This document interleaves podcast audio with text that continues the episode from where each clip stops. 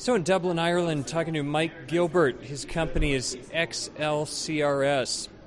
So what, is, what does your company do? Uh, officially purchasing and IT solutions, and just a general small business uh, IT consulting firm, really. And it sounds like you use a variety of technologies, but you also use Rails for some kinds of applications. Mostly, any new applications we'll develop kind of for any size of client we have. Uh, it's mostly small line of business applications where they might be using Excel or a small Access database. We find going something like Rails with ActiveScaffold and very quickly put an interface on that, make it more controlled. Whereas with Excel, anybody can kind of data disappears. Once you have a proper uh, interface with uh, authentication on there, you can actually control the data, which a lot of them weren't able to do up to now.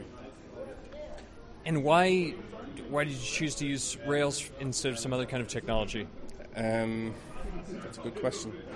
Uh, background is in COBOL and PowerBuilder, so it's gone back quite a way. And uh, we were looking around for something to do web apps with. Um, a particular customer was looking to do a small business to business type application for someone in the building trade. And at the time it came across Rails, it was 0.5 or 0.6. Um, it just seemed to fit. The syntax was very clean. I never liked Java, just braces and curly brackets just did my head in. C was never really one of my favourite subjects. Um, so I don't know. Ruby kind of hit the sweet spot for the for the I suppose the cleanliness of the syntax and stuff, and then seeing kind of what Active Record and other parts of the Rails stack gave out of the box, sort of reminded me of some of the stuff I was used to in PowerBuilder as well. Not 100%, but sort of made me feel at home. Maybe the, the abstractions were a bit leaky, but it, it worked for me. It sounds like too you're talking about the fact that with other technologies you might have to throw out a huge amount of money on hardware and software licenses, yeah. uh, but that's certainly for the, the, the, size of customer we deal with who might, you know, probably the biggest customer maybe with a 50 staff, uh, spend of 10 or 20,000 on hardware or equipment really isn't, isn't a runner. So something you can run on a, a small box, stick it in the corner. Um, there's not a concern then about licenses.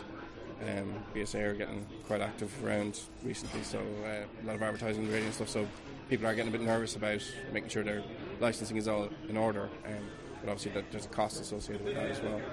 So being able to use Rails with full open source stack means there isn't a cost on the license side. So a lot of business owners are very happy with that.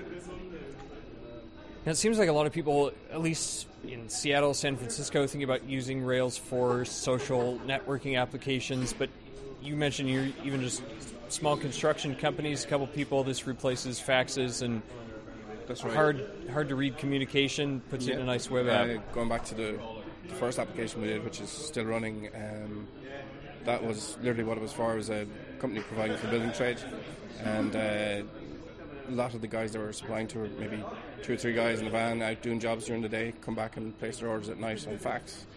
So then the guy would be ringing up the next day going, well, I, I can't really read your writing. What what did you order? Um, so being able for those guys to be able to come home at night, just log on to the website and actually put the order in. There's no problems with comprehension or anything else, and it's actually uh, may or may not be seen as a good thing. It's led to a reduction of staff on the uh, this guy's site by about half in the for handling phone calls and faxes, uh, which he's delighted with.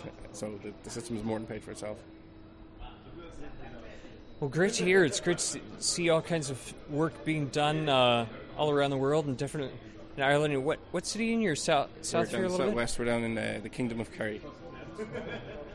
Well, great to meet you. Thanks. Great. Thanks, Geoffrey.